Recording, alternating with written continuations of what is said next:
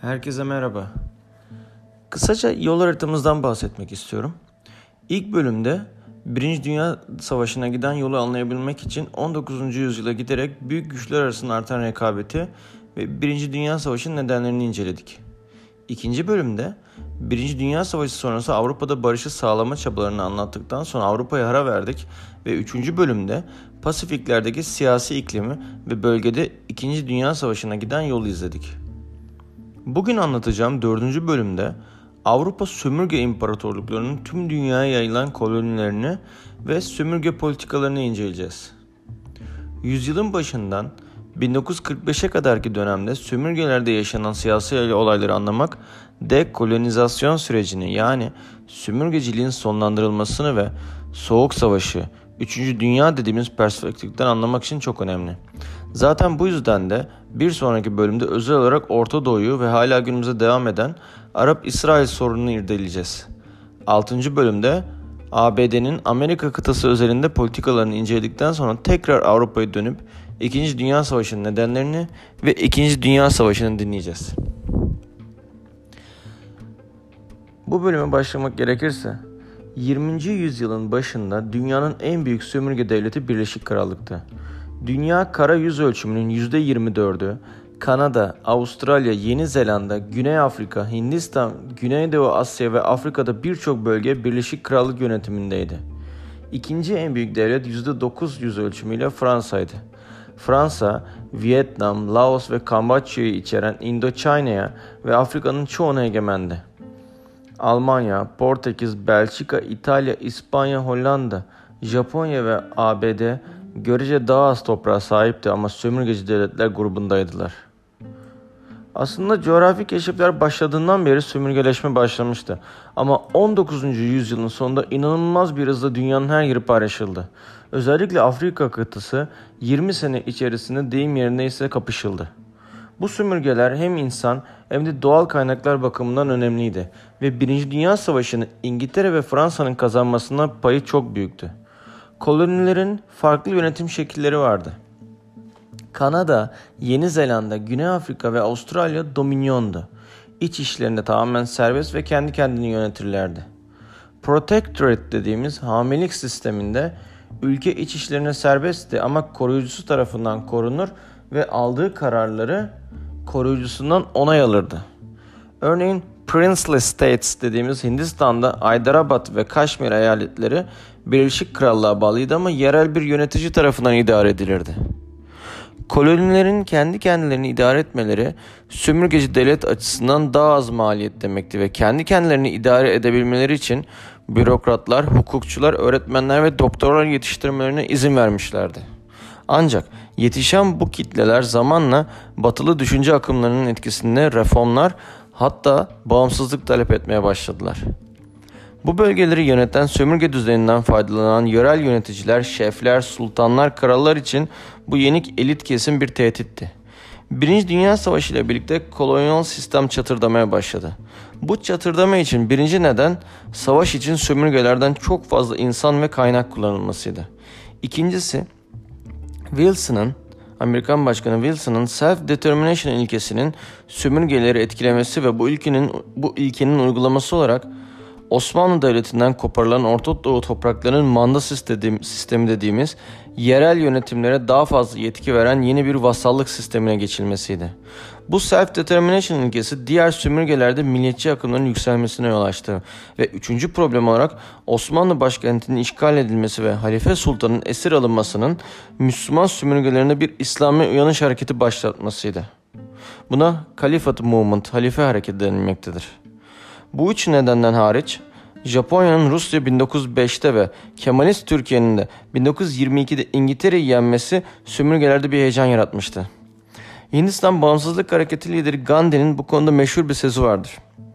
Mustafa Kemal İngilizleri yenene kadar Tanrı'yı da İngilizlerin yanında zannederdim.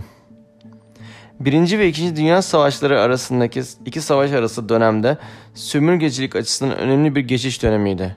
Bu değişimleri inceleme ilk olarak İrlanda ve sonra Orta Doğu'dan başlayalım. İngiltere İmparatorluğu'na en ciddi tepki yanı başındaki İrlanda'dan geldi. Tarih boyunca İrlanda ve İngiltere arasındaki ilişki karmaşıktı. Her ne kadar İngiltere'nin ismi Büyük Britanya, İrlanda Birleşik Krallığı ise de İngilizlerin gözünde İrlanda bir koloni toprağı gibiydi. İrlanda'nın içinde bağımsızlık taraftarı bir kitle en başından beri ve mevcuttu ve İngiltere'nin 1. Dünya Savaşı'na girmesinden faydalanarak Dublin'de İrlanda geçici hükümeti kurdular. Bu girişim İngiltere tarafından şiddetle bastırıldı ve girişimde bulunanlar cezalandırıldı. Bunun üzerine daha büyük bir halk kitlesinin desteğiyle başlayan gerilla savaşı sonucunda 1921'de Güney İrlanda'ya Dominion statüsünde bağımsızlık verildi. Kuzey İrlanda Birleşik Krallığı'nın içinde kalmaya devam edecekti. İrlanda bir dominyon olmuştu ama diğer bütün dominyonlarla birlikte İrlanda'da daha fazla bağımsız olmak istiyor. İmparatorluk ordusuna asker vermek istemiyorlardı. İngiltere içindeki bir grup ekonomik bir birliktelik kurma düşüncesi ortaya atmıştı ama daha bu fikre uzun bir zaman vardı. Birinci Dünya Savaşı sonrası Dominyonlarda ilk itaatsizlik daha önce de bahsettiğim Çanak olayı dediğimiz olayda kendini gösterdi. Kemalist Türk ordusunun Yunanistan'ı mağlup ettikten sonra İngilizlere geri çekilmesi yönünde verdiği ultimatum üzerine İngiltere Dominyonlardan asker talep etti. Ama Dominyonlar asker göndermeyi reddetti. Artan talepler karşısında İngiltere en nihayet 1926'da Balfour raporu dediğimiz belgeyle eşit anayasal bir statü tanıdı. Hatta daha sonra 1931 Westminster Pakti ile de bu dominyonlara tamamen görece bir bağımsızlık tanıdı. Yalnız bu Balfour raporunu 1917 yılında yayınlanan İsrail'in kurulmasına daha sonra zemin hazırlayan Balfour Deklarasyonu ile karıştırmayalım. İkisi farklı. İngiltere bir başka büyük isyan ise Orta Doğu'dan geldi. Osmanlı'nın Orta Doğu topraklarının İngiltere ve Fransa tarafından işgal edilmesi zaten Türklere karşı başlamış bağımsızlık hareketlerinin yeni efendilerine yönelmesine yol açtı. Osmanlı'nın toprakları son 100 yıldır paylaşılıyordu. Ta 1800'lerin başında Napolyon'un Mısır işgal etme girişimiyle başlayan işgaller, Cezayir'in, Tunus'un, Fas'ın Fransızlarca işgaliyle, Mısır'ın İngilizlerce, Libya'nın İtalyanlarca işgaliyle devam etti. Osmanlı'ya son vurucu darbeyi aralarındaki dengenin geriye vuramamışlardı. Buna Eastern Question denilmektedir. Doğu problemi, şark problemi. Ama en sonunda belli bir uzlaşmaya vardılar. Aralarında gizli anlaşmalar yaptılar ve Birinci Dünya Savaşı sonucunda Osmanlı'yı parçaladılar. Her ne kadar bir bağımsızlık hareketiyle Anadolu kurtarıldıysa da Orta Doğu kaybedilmişti. Ancak Orta Doğu kontrol etmesi çok zor bir bölgeydi ve Pan-Arabizm dediğimiz Arapların bağımsız ve birleşik bir devlet amacı güttükleri bir milliyetçilik akımı yükselmişti. Bu bir düşünce akımı olarak başlayan Pan-Arabizm akımı 1908 yılında genç Türklerin iktidara gelmesiyle doruk noktasına çıktı. Merkeziyetçi ve Türkçü politikalara giden İttihat ve Terakki Partisi'ne karşı Araplar en eski zamanlardaki eski dört halife dönemindeki Arap gücünün özlemini güden bir Arap milliyetçiliği öne sürdüler. İngiltere ve Fransa aralarında imzaladıkları gizli Sykes-Picot anlaşmasıyla Osmanlı'nın Orta Doğu topraklarını paylaşmışlardı. Yeni kurulan Milletler Cemiyeti ve Wilson'ın prensipleri gereği bu bölgeler manda sistemi dediğimiz bir sistemle yönetilmeye başlandı. Manda sistemine göre kendi kendini yönetme hakkına sahip bu ülkeler belli bir olgunluğa gelene kadar büyük bir güç tarafından yönetilecek ve bağımsız bir devlet olması için hazırlanacaktı. Büyük Lübnan, Ürdün, Irak, Suriye yerel Arap yöneticilerin yönetiminde manda devletli olarak kuruldular. Mısır koloni statüsünden bağımsız bir devlete dönüştürüldü ancak İngiliz siyasi ve ekonomik çıkarlarının korunacağına dair taahhütlü bir anlaşma yapıldı. Tunus ve Cezayir'de de Fransızlara karşı isyan hareketleri başlamıştı. İki savaş arası Orta Doğu ve Kuzey Afrika'da istikrarsızlık egemendi ve bu sömürgeler, bu bölgeler sömürgecilerin üzerine ağır bir yük olmaya başlamıştı ve diğer deniz aşırı kolonilerdeki halklara da kötü örnek oluyorlardı. İngiltere için en büyük endişe İrlanda ve Orta Doğu'da artan milliyetçilik akımlarının en önem verdikleri koloni olan Hindistan'ı etkilemesiydi. İngiltere, Hindistan'ın elitlerini kontrol edebilmek adına siyasi örgütlenmelerine göz yummuştu. Hindistan Ulusal Kongresi 1885'te kurulmuştu ama bu siyasi parti Hindu ağırlıklıydı. Müslüman toplumun artan İslami duyguları sonucu tüm Hindistan Müslüman Birliği adıyla başka bir parti daha kuruldu. Ilımlı bir politika güden Hint siyaseti, Birinci Dünya Savaşı'nda Hindistan'ın hem insan gücünün savaşta kullanılması hem de ek vergilerden dolayı politikalarını agresifleştirdi. Hintli iki parti daha önce birbirlerinden uzak dursa da en nihayet 1916'da ortak bir paydada buluşarak reform talebiyle uzlaştılar. İngilizler bir takım iyileştirme vaatlerinde bulunduysa da yeterli bulunmadı. Mısır ve İrlanda'daki bağımsızlık hareketlerinden ve Osmanlı halifesinin tutsaklıktan kurtarılmasını isteyen halife hareketinden etkilenen Hindular ve Müslümanlar Mahatma Gandhi liderliğinde sivil itaatsizlik hareketinin ilkini başlattılar. Pasif direniş dediğimiz şiddete başvurmadan otoriteye itaat etmeyerek bağımsızlığını isteyen bu hareket her ne kadar 1947'de başarıya ulaştıysa da 2. Dünya Savaşı'nın başladığı 1939 tarihine kadar İngilizler tarafından bazen uzlaşma bazen şiddet yoluyla bastırıldı. Eyaletlere kendilerini yönetme yetkisi vererek hareketi parçalamaya amaçlarken bazı zamanlarda büyük tutuklama yaparak gözdağı verdiler. Ama hareketin bir devrime dönüşmemesi için de kan dökmekten kaçındılar. Aynı şekilde Hindistan Ulusal Kongresi'nde Hintli elit kesimlerden oluşuyor ve zengin bir kesim tarafından destek alıyorlardı. Bu yüzden tüm halkı bir sosyal devrim çerçevesinde kışkırtmak da Hindistan Ulusal Kongresi'nin işine gelmiyordu. Bu yüzden siyasi parti mücadelesine devam ediyor. Kaybetmiyordu ama kazanamıyordu da. Ayrıca parti kendini Hindistan'ın tek temsilcisi olarak görüyordu. Bu yüzden en başta Müslüman Parti ile uzlaşma sağladıysa da daha sonra uzlaşmayı bıraktılar. 1930'dan sonra tamamen uzaklaştılar. Henüz Hindistan kaybedilmemişti ama İngiliz otoritesi oldukça zayıflamıştı. İşler Güneydoğu Asya'da da iyi gitmiyordu. Güneydoğu Asya dediğimiz zaman Hollanda Doğu Hindistan şirketini incelemek gerekiyor. Hollanda'nın bölgedeki kontrolünün ilk tepki 1912'de Endonezya'da başlayan Müslüman hareketiyle başladı. Birinci Dünya Savaşı'ndan sonra da komünist hareket bu hareketin üzerine eklendi. Hollanda hareket Hollanda bu hareketlerin liderlerini tutuklayarak bastırmaya çalıştıysa da İkinci Dünya Savaşı ile birlikte kontrol tamamen kaybetti.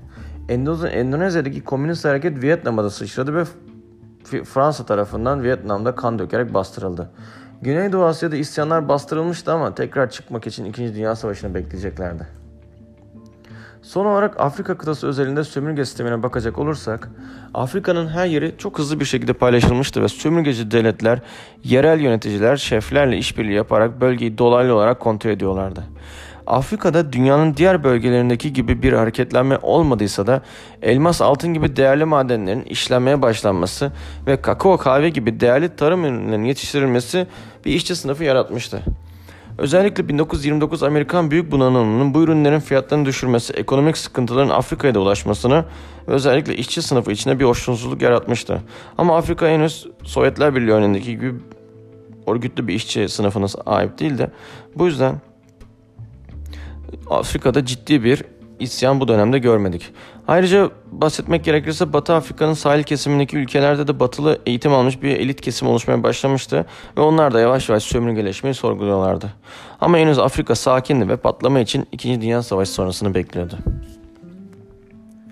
İkinci Dünya Savaşı'nın çıkmasıyla Almanya'nın Avrupa'da genişlemesi ve Japonya'nın Güneydoğu Asya'da işgallerini arttırması Avrupa'nın yenilmezlik imajının yıkılmasına yol açtı. İngilizlerin Hindistan'dan faydalanmak için Hindistan'a yaptığı savaş sonrası koloniden sizi dominyona döndürelim teklifine Gandhi batık bir bankanın karşılıksız çeki diye yanıtlamıştı ve bağımsızlık talepleri artık daha yüksek sesle dile gelmeye başlamıştı. En sadık dominyonlar olan Avustralya bile artık güvenliğini sağlamak için Amerika ile işbirliği yapan hale gelmişti.